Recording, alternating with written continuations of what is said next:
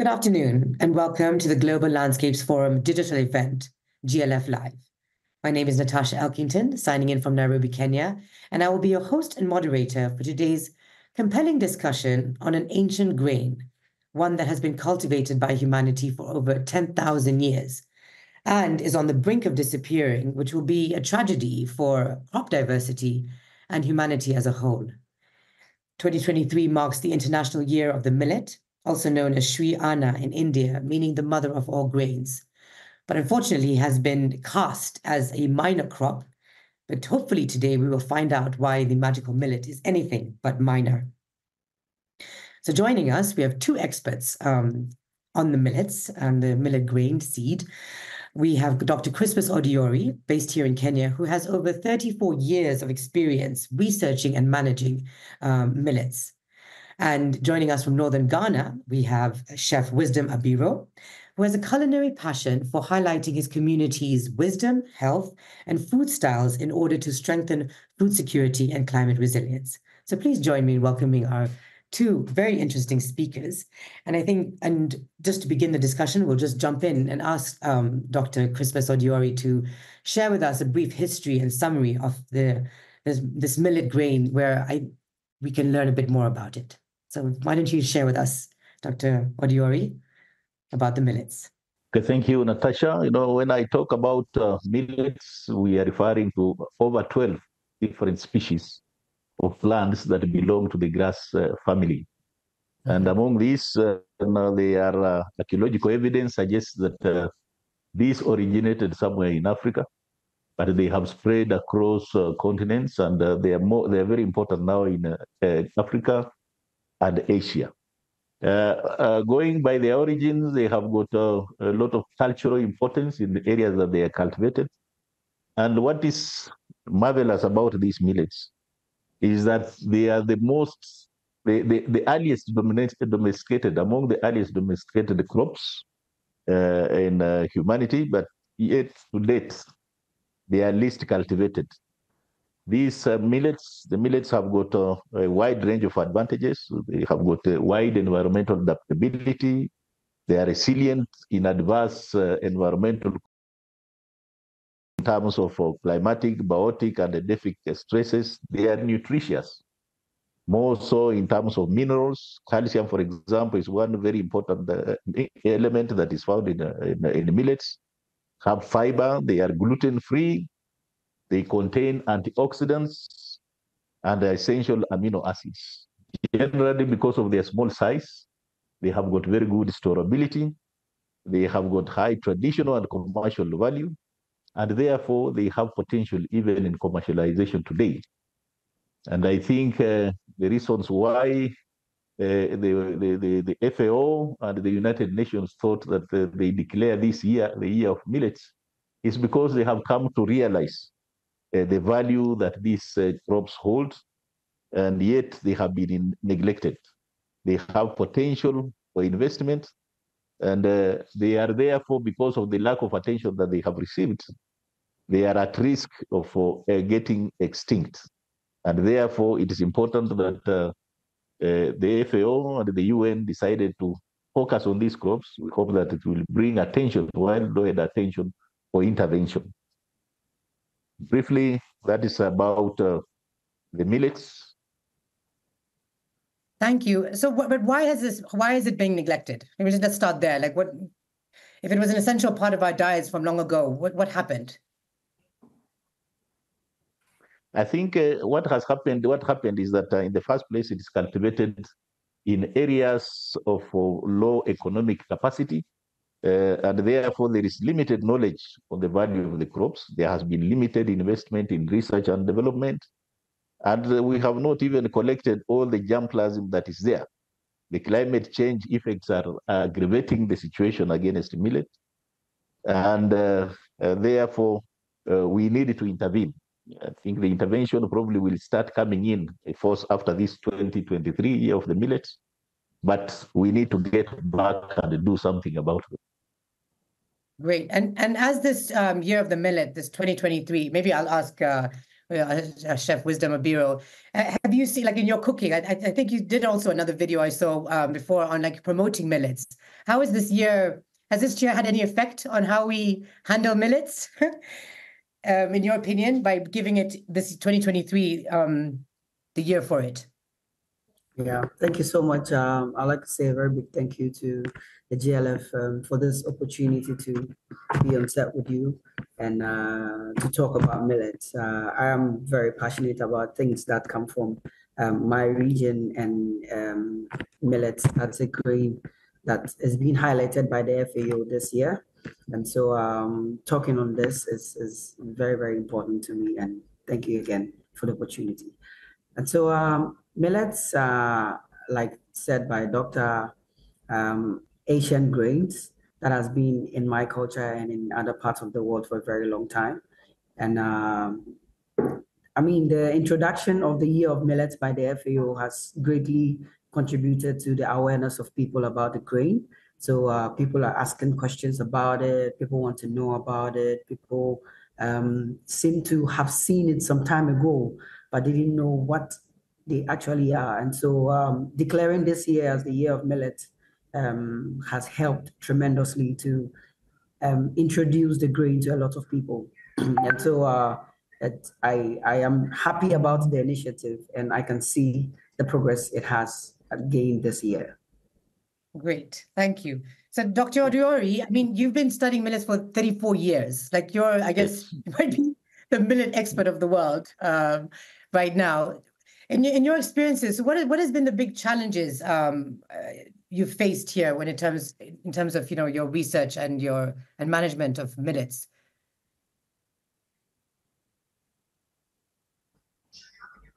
I think the challenges have been mostly due to limited resources in the areas that they are cultivated, in that uh, there is uh, very little invested in the research and the development of the value chains of millets and thereby implication, even uh, by extension, the personnel, qualified personnel allocated to the improvement of the millets is not there.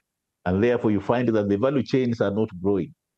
Uh, people are still using millets the same way they used to use them long time ago. Uh, that is not helpful to the millets, considering the world in which we live today. So we need technological investments, uh, research and development investments to get the millets up to standard, up to the pace of the uh, uh, the exotic crops that uh, came came on board and helped kick them out of uh, uh, out of uh, focus. Mm-hmm. Great. And um, so how do we, you know, like, as I know um, recently we've had superfoods, like, you know, like the chia seeds and quinoa and different grains that were also kind of dis- disappearing, which are now um, very appealing um, how, how, how, how can we make millets kind of join this this bandwagon of you know interesting appealing foods? Maybe Abiro you can join in there. Yeah so um, just like with initiatives like this that was introduced by the fao we need to um, start up by creating more demand for it. You know the more we keep having conversations like this uh, and i'm really excited that um, glf is, has taken this upon them to put this out. These are some of the things that we do that would help um, um, create more awareness. We need to keep talking about it, talking about the health benefits, talking about um, the creative and amazing ways that it could be incorporated in our diets. And that would um, draw a lot of awareness. Because one thing I realize is that demand is something that um, directs the, the movement of things in this world you know so um, because the, all of a sudden there's demand for quinoa quinoa is eaten everywhere. Because there's demand for barley barley is eaten everywhere. And so um, when we start to drive the demand for millets um, types of millets um, like fonio all the other types of millets that's where it starts from. It starts from we getting the demand. And how do we get the demand? We create the demand by having constant conversations you know uh, putting up agendas um, um, bringing up like challenges like millet challenge things like that to like incite people to keep talking about it. Once people start talking about it the demand will be created. And i think um, it will go a long way to uh, bring the minds of investors and researchers to it because it's like where everyone's focus is that is where um, the resources go. Yeah Great. And I and I know you, I mean, on that, on that note, you created a really cool video for us, to, like for recipes to show us uh, how how to use millets in different ways. And I think like now would be a great time to maybe just give Yeah. maybe introduce the video a bit for us and tell us about it, and then we'll we'll cue it up. All right, so um, in uh, in the short video, I wanted to show the two ways in which I use millet, and uh, and from where I come from, northern Ghana, um, we uh, we have the pearl millet, pearl millet and sorghum, but pearl millet is more popular and and very very indigenous, and you can find it everywhere and in in my region. And so um, in the video, I'm showing two ways of using the pearl millet. One is to make a, a local indigenous drink called zonkom or the millet drink. And then uh, two, um, making uh, an indigenous quick meal or fast food called um, concore. But um, because of um, pronunciations, I, I, I have renamed it and call it the millet KK. And so uh, Okay. the millet KK is like um, in, in, in back in the days, it, it was considered the fast food because it can be made in less than five to 10 minutes. And um, it's just you, all you just need is your pearl millet, but usually it is parboiled, so that makes it easy to cook because it's like it's already half cooked. So you just need to um, cook it a little bit and it's done. And all you need is like your pearl millet, your um, vegetable stock or any kind of stock you have, um, your seasoning, and that's it. So it comes in the form of a risotto. So this is more of like Oh, a nice. millet risotto. Yeah. So that's um, like the simplest way I'm able to introduce it to people because it, it goes, the preparation is just like a risotto. And uh, the amazing thing is that to get it more indigenous, you need to cook it with the shea butter. And uh, Mhm. that also helps me to introduce a lot of these things that come from my indigenous community to people. Yeah. Beautiful. Great. Thank you. So I think on Thank that you. note, we'll ask uh, to cue the video and let's see uh, Chef Wisdom Abiro's uh, interesting ways of uh, using millets. My name is Chef Abiro, and these are the two ways I use millet.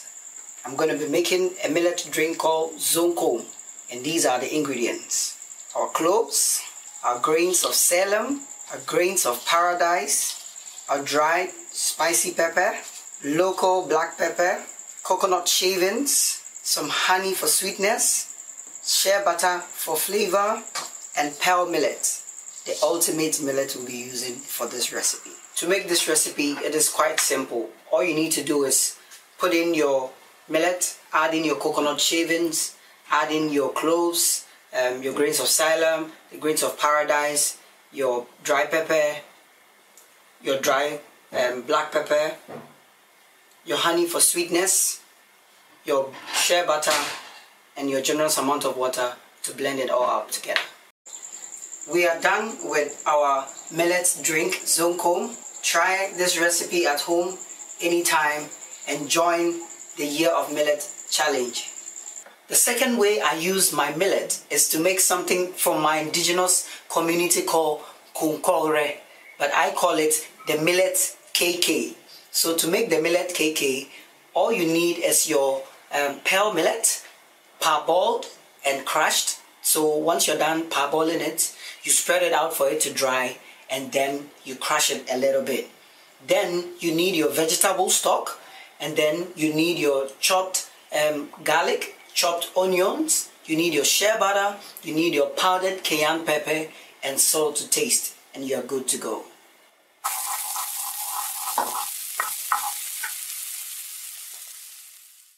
Awesome. Thank you. Great. Can I tell you, I didn't know you could cook with shea butter until just now. I did not know that. Yeah. Yeah. Yeah. That's, I just- uh, I- that's it's, it's basically what we use in cooking in, in the northern part of Ghana. So uh, we cook with our shea butter, we cook with our peanut um, butter oil, and Yeah. uh, any kind of vegetable oil. But these two are very indigenous to my people. Beautiful, Yeah. beautiful. You can smell it from there. Like I think what two things that I, I caught from the video, which I thought were really um interesting, is the one is that I think even for young people, because this is the issue Yeah. today, is that we don't have time to cook. So if you Yeah. have something that's nutritious and easy to cook, then it should be more appealing to um the younger generation, right? And then and then also this the the story about our indigenous um culture, bringing back the Yeah. stories from our traditions. So, like, I think I'll go to Dr. Oduor after in terms of asking about Kenya. What's our history with millets? And see yours with Northern Ghana. You're bringing in the stories from long ago, and you know, bringing them today because it's important. So for me, those are the two things that I took uh, from your great uh, recipes. Um, so what, what, do you think about that in terms of you know with young people, you know, with millets and uh, our youth? I think that's a very good combination. Yeah. Yeah, as in Right. Yeah, and uh, um, so one thing is that for a very long time, um, the use of millet has been limited to um, what is common in our, our society. And so um, there are basically maybe just two ways millets are used all around, especially from the southern part of Ghana throughout to other parts of West Africa, like Nigeria. Um, it's uh, in, in making a porridge called Hausa cocoa. And so um, this, uh, this, this porridge that is made from the pearl millets that originates from Nigeria down into Ghana. And so the southern part of Ghana only know that to be the use of millets. But um, when you come to the northern part of Ghana, where it is part of our culture, um, there are so many varieties of ways. We we have um, indigenous pancake recipes. We have um, like the millet cake recipe. We have um, the zonkom recipe, and so many others. We have a swallow that um, that we make that is called tizet. Um, that is known also in Nigeria as tuwo zafi, but ours is made from millets, but theirs is made from corn or maize. And so uh, there are so many um, ways millets have been used. But uh, one thing I've realized is that it has, it has still been used in the old way, no new techniques.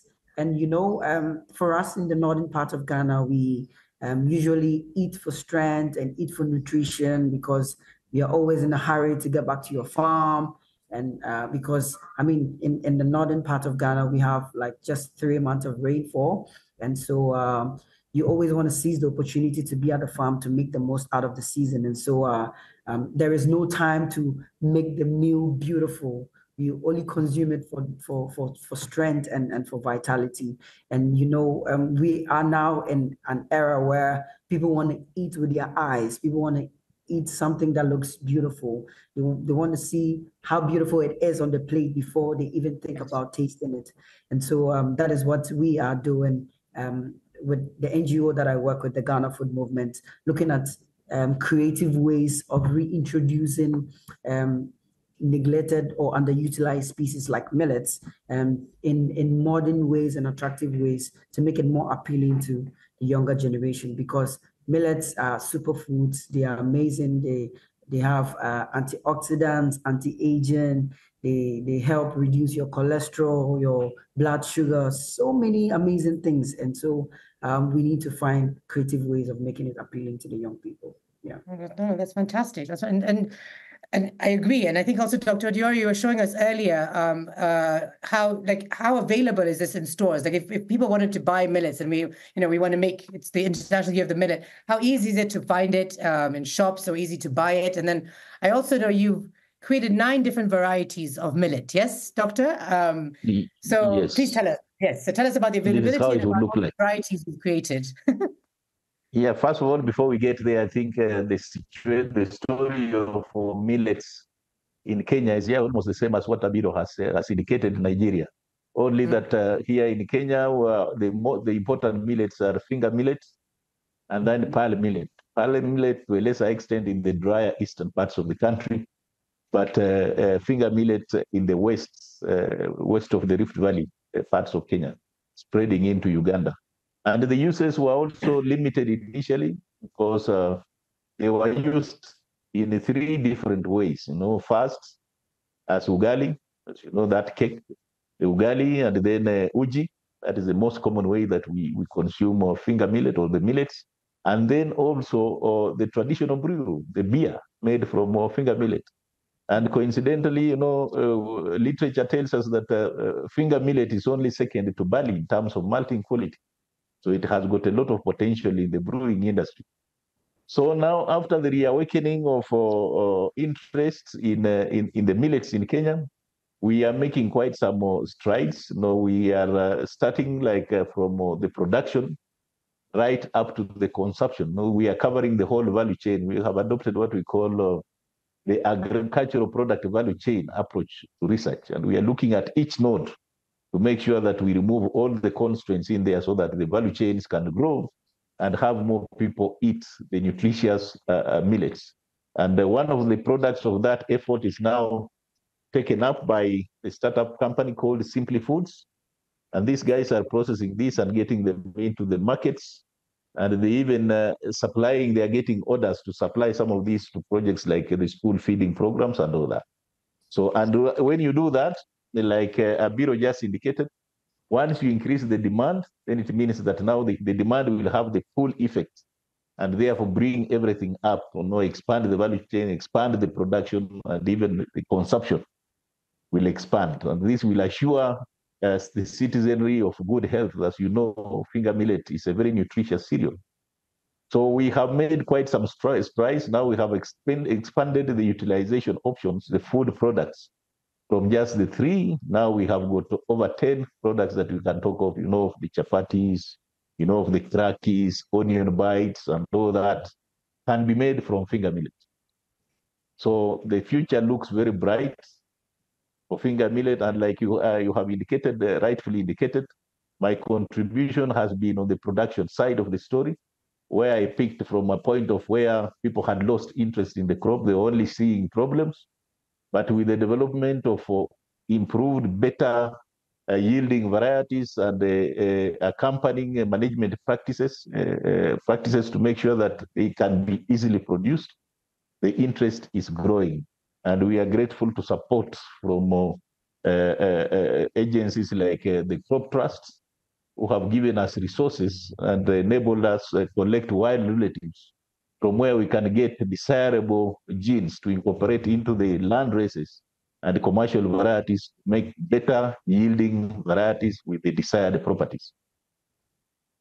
Great. So Thank I guess you. you know we're going to be ending soon. So I'll just stay with you, Dr. Oduori, because you've been in the yes. you know for 34 years you've researched this millet, and finally 2023 has declared this year of the millet.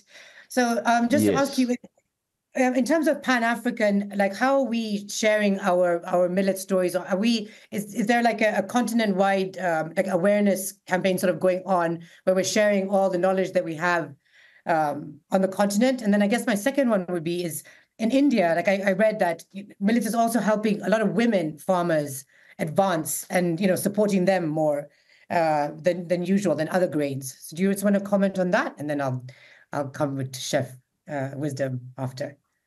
Yes, in terms of uh, uh, uh sharing info, uh, information across the continent, you know, once we got stakeholders on board, we have had various organizations coming together, like uh, uh, CGs now have got interest.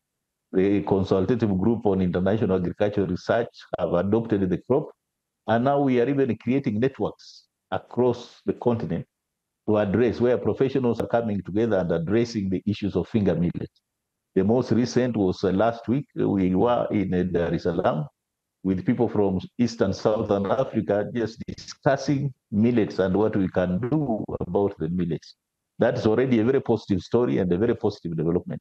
In terms of uh, the social uh, uh setup, you know, the, crop values and all that, uh, finger millets and generally millets have been considered a women crop.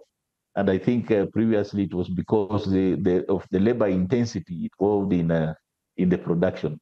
So women, they knew they, they, they acknowledged that the crop is very important and they are nutritious to their families because they needed to feed nutritious foods to their children. So they invested more time in, uh, in, the, in the cultivation and processing of finger millet and then uh, uh, making food for the families and the surplus selling off to supplement their diets.